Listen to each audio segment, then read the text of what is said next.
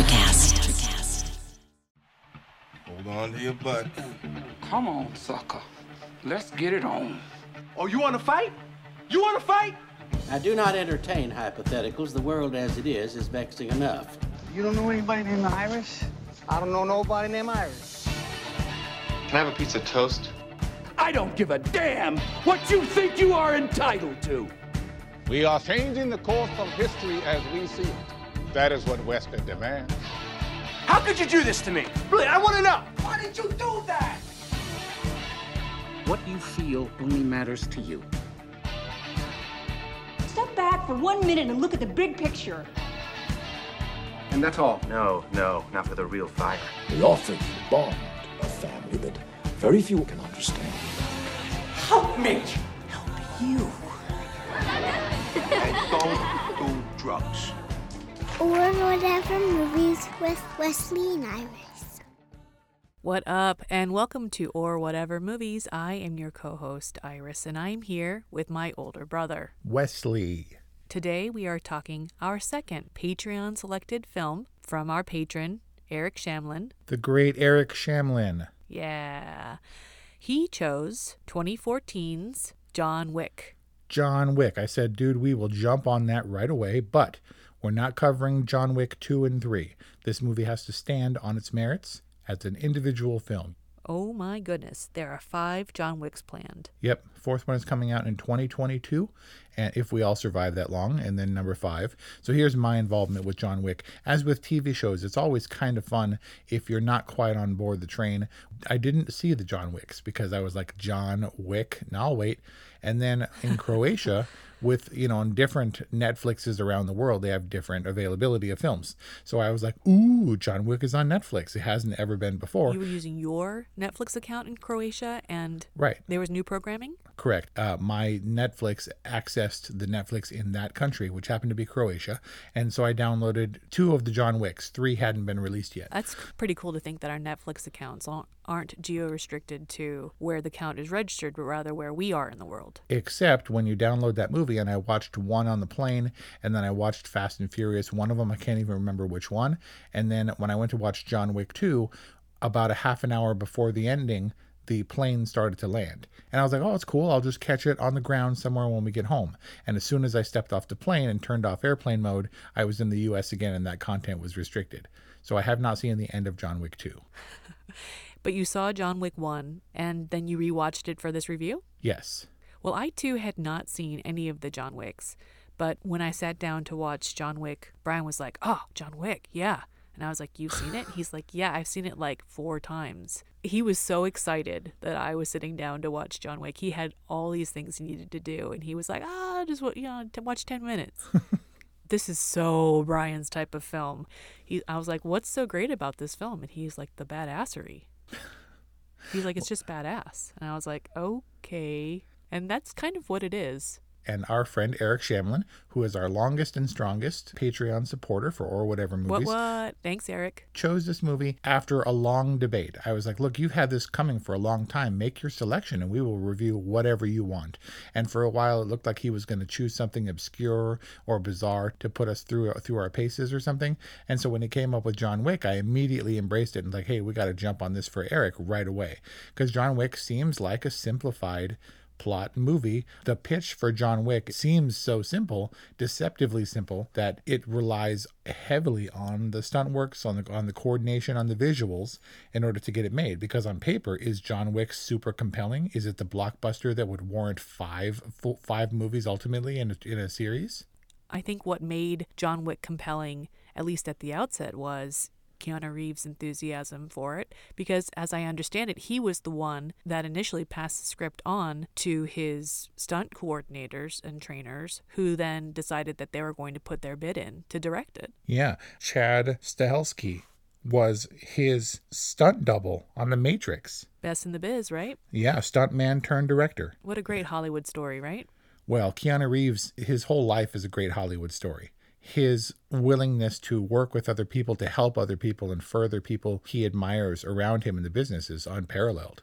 He comes into this movie so likable, and that goes a long way for his character as John Wick. And there is a, a strange parallel there because John Wick himself, not particularly likable. He's not affable. In fact, he kind of loses his cool. Definitely singular in purpose and motivated and driven, but he's not funny, I don't think. He's not endearing, except that he's Keanu Reeves. So those definitely blend. He's funny and endearing in a Keanu Reeves kind of way. Right. But so you have to carry the Keanu love over into the John Wick character because this, I think, fell squarely in the middle of the Keanussaince. Keanu Yeah. Everyone in anticipation of John Wick was like, is Keanu Reeves really back? I'm thinking he's back. I wanted to talk about his character there's a lot of similarities between the John Wick character and Leon from The Professional. I guess John Wick is a hitman, right? He's a cleaner for sure. So someone said, and I, and I don't remember who it was, but I wrote it down with quotation marks around it very early in the movie no rhyme or reason to this life. This is from within the movie? Yeah. And so, and I think that represents the movie kind of as a whole, because when a movie is this straightforward in terms of storytelling, then we can employ very simple tricks which make it effective. The cold open where he's almost dead and we don't know how it happened, but we know he's been through through hell to get there, and then we have to kind of find and unravel how he came to this place, ostensibly dying on the side of the road next to some random car. In some random dockyard. All wet and sad. Plus all the drama that they take us through in the first 10, 15 minutes of the film. Yeah, this is just a pressure valve opening, right? He's a hitman and he's been through a bunch of stuff. And so he's got all these skills and all this rage and no outlet. So he drives and yells and spins around and stuff. I have to say, as straightforward as the story may have been, in the long, dramatic opening preamble, I was like, what's going on? like, what? Uh, when he drove and went all aggro and was like stunting in front of those semis. Yeah. By the way, did he have the puppy in his car when he was doing that aggro driving? Yep. Puppies are cute. Yeah, but they don't like to do stunt driving. You don't know. That was John Wick's dog. John Wick dog does what John Wick do. was John Wick's dog a beagle? The cutest beagle ever. Daisy. They had to go Snoopy Dog, right? You better recognize. They had to go Snoopy Dog and then murder it. So you know what else? Oh, not okay. So you know what else was really cute in that driving scene? What? John Wick. He kind of looked like Brian. Funny that you'd say that because when Brian and I first met, he was driving his black Matrix from back in the day. Do they still make Matrix? Matrix? No, they do I don't not. know. And he so dorky. He would get mistaken for Keanu Reeves. There was some association with him driving a black Matrix, which I don't think Keanu Reeves would drive a black Matrix. it's a little bit too on the nose. A, B. While I get the Keanu Reeves Brian Matrix association, Matrix not the coolest car. I mean, a fine car, a serviceable car, but probably not the car that Keanu Reeves drove after you know Matrix fame. What a cutie. But yeah, he's kind of looking a little Keanu Keanu as John Wick looks younger than Ted. I mean, obviously it's 2014. It's the beard, man versus man. 2020. It's the beard. Yeah, you were saying in our review of Bill and Ted Face the Music that the beard makes him look younger, and he looked older because he was clean shaven. He had obscures to fine lines. He's aged pretty well, and he did all of his stunts in John Wick, but he does kind of have old man butt. I it's in slacks. Everybody has old man butt in slacks. Why? Because it's just so revealing. No, it's just it's just slacks flatten the butt. No one's ever like, oh, those slacks really tight on that butt. I don't know. There were just a couple stunts where he was like a little jiggly, and there was like some jelly rolling old man butt going on. I wasn't focused on the Keanu butt, but I can see how you how you were. Um, the yeah. Uh, so I, I had mentioned to You're Kelly. like, where do I go from that? Well, no, I, will tell you exactly where I can go from that. I had remembered that in order to get Snoopy to jump up and lick Keanu's face when he wakes him up in the morning, they put a smear of bacon grease on Keanu Reeves's face. And so Kelly's watching it for the first time, and I mentioned that to her that hey, they, you know how they got the dog to jump up and, and wake Keanu up? They put bacon grease on his face. Isn't that funny? And she was like, I would jump up and lick Keanu Reeves's face without bacon grease on it. So there you go. They put peanut butter on Zach Galifianakis's beard in The Hangover. That's because you can't see peanut butter in Zach Galifianakis's beard. and apparently, Todd Phillips' dog likes peanut butter. Don't all dogs?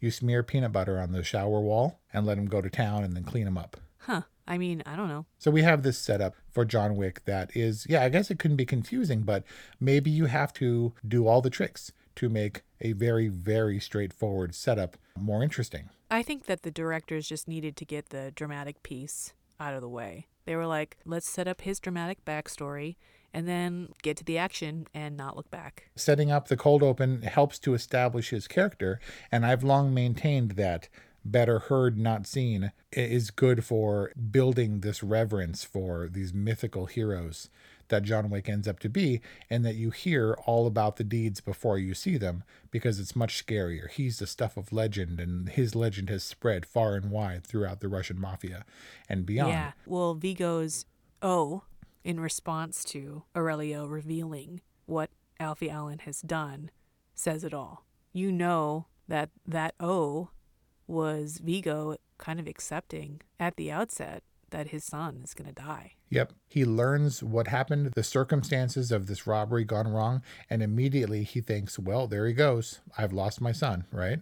He already begins the grieving and letting go process then, even though he's got to try to do what he can to save his son. Yep. I mean, he's got to try. Right. And Kelly mentioned if he had just given him up from the very outset, knowing the inevitability, he would have saved 70, 80 lives. Not to mention his entire fortune. Yep. But can I just say that I'm really glad that with all the build up to the John Wick character that we got to see him throw down so much and so well. Like I was a little worried that with all that build up he was going to go creeper style and just peace out. Well, you knew that there were subsequent John Wicks, right? Yeah. I mean, uh, general cinematic convention lets you know that he's not going to die. Well, maybe he's like James Bond. And who's the next John Wick? It's pretty generic, right? This is, in fact, Keanu Reeves' eighth character named John. really? Yep. Can you walk me through that? Jonathan Harker, Dracula, Johnny Utah, Point Break. You get the point. There's lots of them. So basically, he's just the generic He's John protagonist. Eric. He's the everyman. Keanu is the everyman.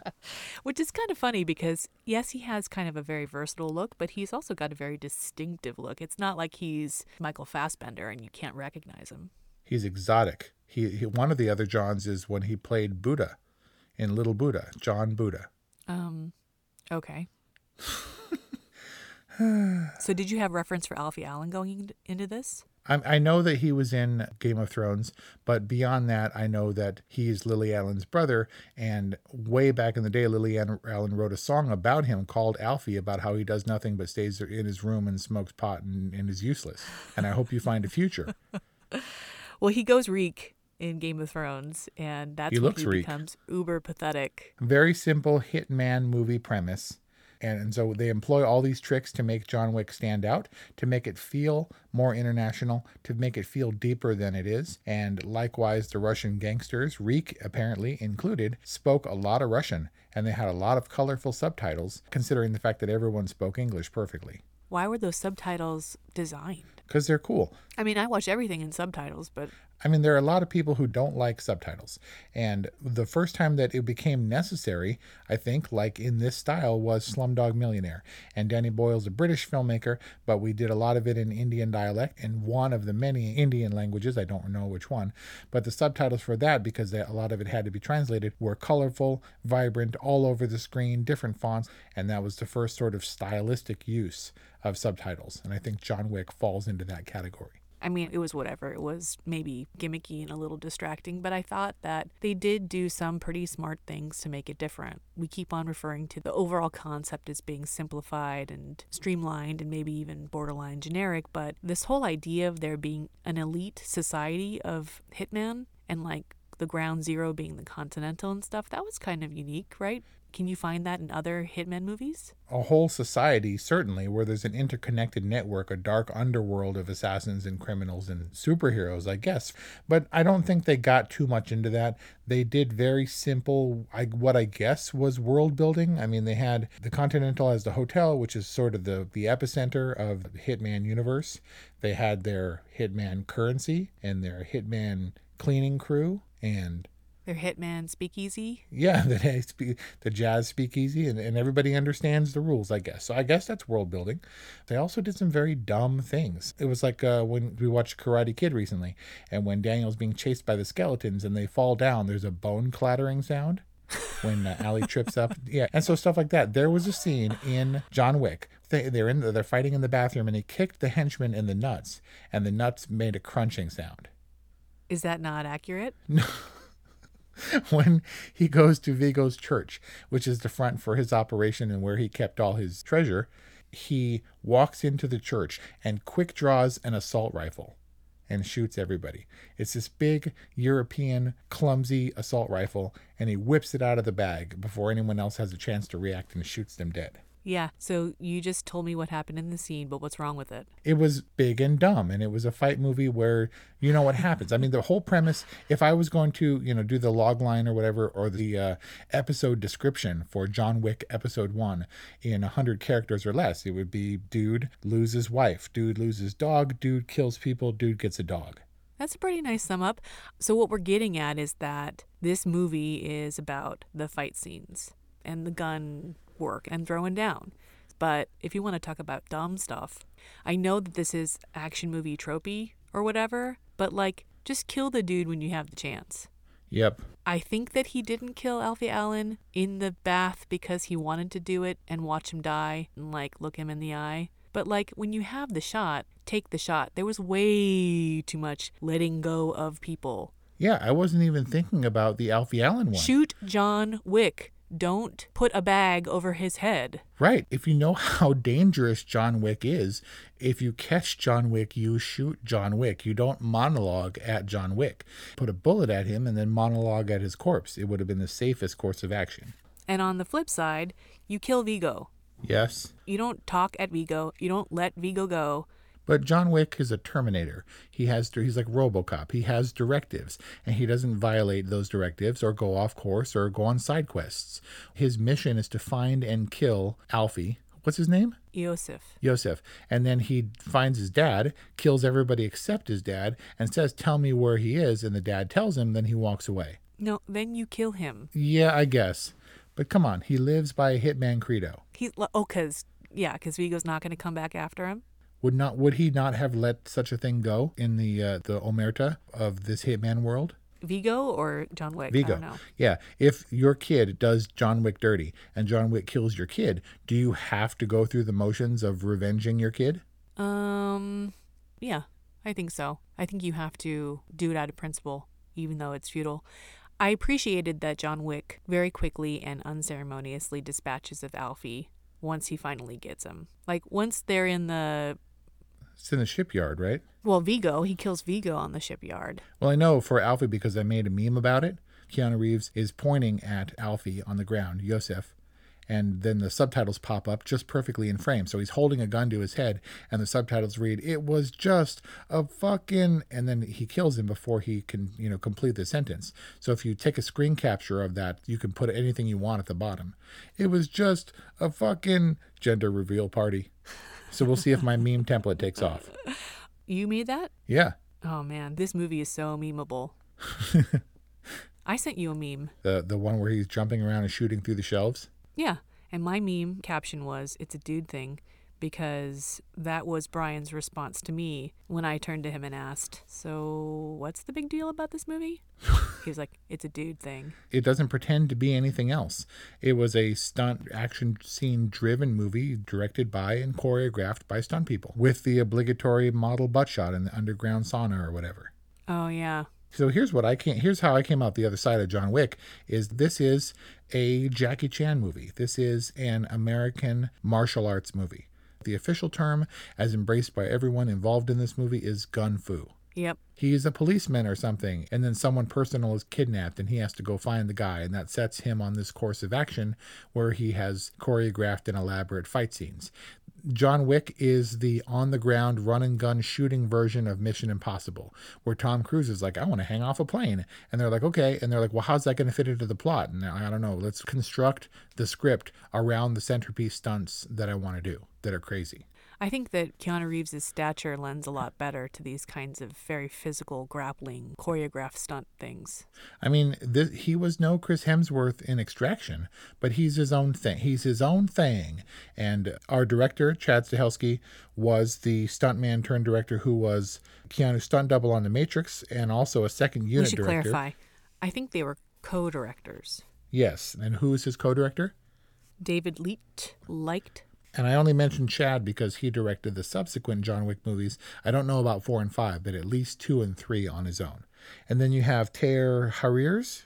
He was a stunt coordinator and he was on Extraction and a stunt performer and possibly a coordinator on Old Guard. So we had mentioned this in our Old Guard review that movies like this are extremely efficient and they budget their action in such a way that you can flow throughout these fight scenes, dispatching of one people after another. And really, the only change up in these scenes are where Keanu Reeves would hit or kick a dude and then lean on that dude and hold him down while he shoots other people before returning his attention and shooting that dude through the head. You can't just trust that when you send somebody through a plate glass window that they're dead. You gotta Right. like shoot them in the head twice just to make sure. And so there's budgeting the kill, but there's also making sure you understand what looks good on camera. And you have to have lots of plate glass windows to slam people through. Yes, very cool locations, very dude, testosterone, heavy industrial equipment and cars and stuff. He had three cars his Mustang, a Challenger, and a Charger. And the Charger, which was gifted to him, right? That was very fantasy driven. It was uh, driven. It was definitely a hotel loaner, and you don't care what happens to rental cars, right? No, it was a gift. I think it was gifted to him for the inconvenience that he endured. Keanu Reeves is a good stunt driver. I mean, look, you can't, especially in the fight with Perkins, where I saw his physicality, and I, because I was watching, and he did a lot of his own stunts, but it wasn't John Wick. He does his own stunts. You know, you kind of have to figure that out. And there are a lot of things that can be cheated because he's a lanky dude in a black suit with lanky black hair covering his face a lot of the time until you see that it's unmistakably Keanu Reeves. And even if it wasn't high wire work, or the crazy some of the crazier stuff that he might have done in the matrix or other movies given the fact that he's over 50 he's definitely fighting and flipping and grappling. So he did a lot of his stuff no more apparent i think than in the perkins fight in the hotel room where i was like well that is really keanu reeves doing that hard stuff way older than i am. Not way but older. Yeah, taking hits. That was not only Keanu Reeves, but that was also Adrianne Palicki. Like she was fully engaged in fighting Keanu Reeves, and he's backing her into shelves and televisions and stuff. So he's got that going for him. I mean, he doesn't do a lot of acting in this film, but he's almost perfectly cast for it. I agree. As with Neo, he is almost perfectly cast as the stuff happens to him and he reacts convincingly without long monologues. Right. But I think because Keanu Reeves was perfect for this film, they kind of cast around him. Like Willem Dafoe is, you know, also kind of up there. And John Leguizamo, and who's the dude that plays the guy who gives him all the tips? All the tips. Is that the hotel guy or Ian McShane, the hotel owner? Yeah, yeah, yeah. Like all these badass, but kind of older, more esteemed gentlemen, Yeah, some gravitas there. right? But, you know, they're older and they've got cred. And I think that they basically are all kind of in the same legendary category. So, Willem Dafoe, I was waiting. I knew he was going to die. I didn't remember how he died or who killed him. But I was disappointed that John Wick didn't kill Willem Dafoe in this movie because Willem Dafoe from The Lighthouse was Wick Wack Wake as a Wickie who would have been killed by John Wick. That would have been cool. Ah, I was wondering if your confusion slash our confusion about Wake had to do with John Wick he was a Wickie. because he was Wake, right? Right. Wake the Witch Wickie. He was the, the Wickie is the one is the guy who tends to the light, the the, the lighthouse wick. And the Batman, the Pat Pattinson wanted to be a wickie too. Wait, Wake was the witch wickie who tended to the lighthouse wick? Yeah, Wick Wack Wake, the witchy wickie Wick Whack, who, who didn't get killed by John Wick, which was unfortunate. Who almost killed Wick. Ah. Whack almost wasted Wick. No, Whack did not almost waste Wick because Whack, Willem Dafoe was always on John Wick's side. I don't know about that. He misled Viggo to saying that you know he was on it for the two mil or whatever, but So he so he put that bullet into Wick's pillow to wake him up to let him know that Perkins was coming. yes. Okay. I mean, possibly before that moment, he was intending to kill John Wick, but then either the Perkins invasion kind of triggered something more protective in him, or he was always intending to protect John Wick. Because we know for sure that he was dead on Bowles accurate and had him in the crosshairs and then missed him conveniently just enough to wake him up so that they could have the Perkins fight. Well, let's figure it out. Could Willem Dafoe have known that Viggo had commissioned Perkins and that Perkins would break the rules of the Continental? He certainly said that it was not an exclusive contract. And he was standing outside the hot dog stand or whatever and checked in at the same time as Miss Perkins, so it's possible that Wake could have known that Perkins was going to get Wick. Okay. Well, I mean, their exchange at the funeral was kind of weird. Like there was some awkwardness there. Brian was trying to lead me on, thinking that there was tension there to suggest that Willem Dafoe might take up the contract to kill Wake. Wick. but he said, "Why are you here?" And he said, "Just checking, um, on checking an old in friend. on an old friend or whatever." Yep. But I think that despite there being awkwardness there, I think that he was there checking up as a friend. It appears so. Code and honor in the Hitman underworld. So, do you think that John Wick is a softball of a movie pitched to us by our good friend Eric Shamlin? Like, did he give us easy discussion fodder? I guess. I'm glad that Eric picked John Wick. I'd never seen it. There wasn't a real urgency or need for me to see John Wick, but there's going to be five of them, and it's obviously a very popular movie. I think it's an important viewing in terms of rounding out your modern day action classics. It's a different kind of gore. We've been trying I've been trying for over 6 years to pin down what's acceptable and what's not. Tax collector, not acceptable. Da Five Bloods, not acceptable. John Wick, oh, it's okay. It's a different kind of violence. It's stylized comic book extraction, old guard violence. I think there's a couple things that work for John Wick in terms of us accepting the violence. There's a code amongst the elite hitmen and women. Keanu Reeves is so freaking likable. And also, everyone is quite gentlemanly and sensible in this film. Like the cleanup crew, the dinner reservation crew, they're like so polite and like professional. And the hotel concierge, like very upstanding. You take them seriously. They're like gentlemen killers. Yeah, it's a secret society Kingsmen kind of vibe. Yep. Except this was a better movie than Kingsman. Where they're all very smartly dressed and stuff. You know, the suits were fantastic. I like get his, it. Settle his, down. Like Relax. signature John Wick suit was was fabulous. Yeah, great. So you have more context for this than I do. Where does John Wick fit into modern day action movies? I think it is the quintessential American action movie of this era. You know, Rambo did his thing and was in a place where he can kill a bunch of people. Same thing with Schwarzenegger in any of the Commando or Terminator movies. John Wick is the action hero for this new decade, this new era. John Wick is big and dumb and cool and fun. You can't not like this movie unless you don't like blood and killing. And everyone likes blood and killing. You can't. There's, definitely a way that you can not like this movie, but I think if you go in knowing what John Wick is and the willingness to appreciate it for what it is, then you can't not like this movie. Yes. You either want to be John Wick making blood come out of people's heads, or you want to lick bacon grease off of John Wick's head. I think that pretty much covers everybody. Everybody loves it, right? So everybody loves this movie. I saw it before, kind of forgot about it. It was that was cool, and he killed people, and that was it. So John Wick is an all right movie for me. John Wick as a movie is not moving any cinematic needle, but I think that John Wick is the needle when it comes to modern day action movies. So John Wick gets a good from me. And there you got it. An all right from Wes, a good from Iris. Let us know what you think. 818-835-0473 is our hotline or whatevermovies at gmail.com or whatevermovies.com at or whatever movies on Twitter and Instagram or whatever movies. Patreon.com forward slash or whatever movies. Eric Shamlin keeps us afloat. He is not enough. I don't have a Mustang. I don't have a cool gun room under my garage. I don't have gold coins. And we really want that stuff. Well, maybe you should be a hitman. Did you say hitman? Like Eric Hitman? Hitman. Because it sounded like you said hitman. I don't want you to have a bad conscience about being a bad hitman. Eric does deserve a huge shout out. He is our mom and dad patron, which is the best you can be. He's better than our mom and dad. Who are not Patreon patrons, by the way. So thank you, Eric, not only for his patronage, but for suggesting we review John Wick. So thanks again, and we'll see you next time. Electricast. Welcome to the Candle Power Hour.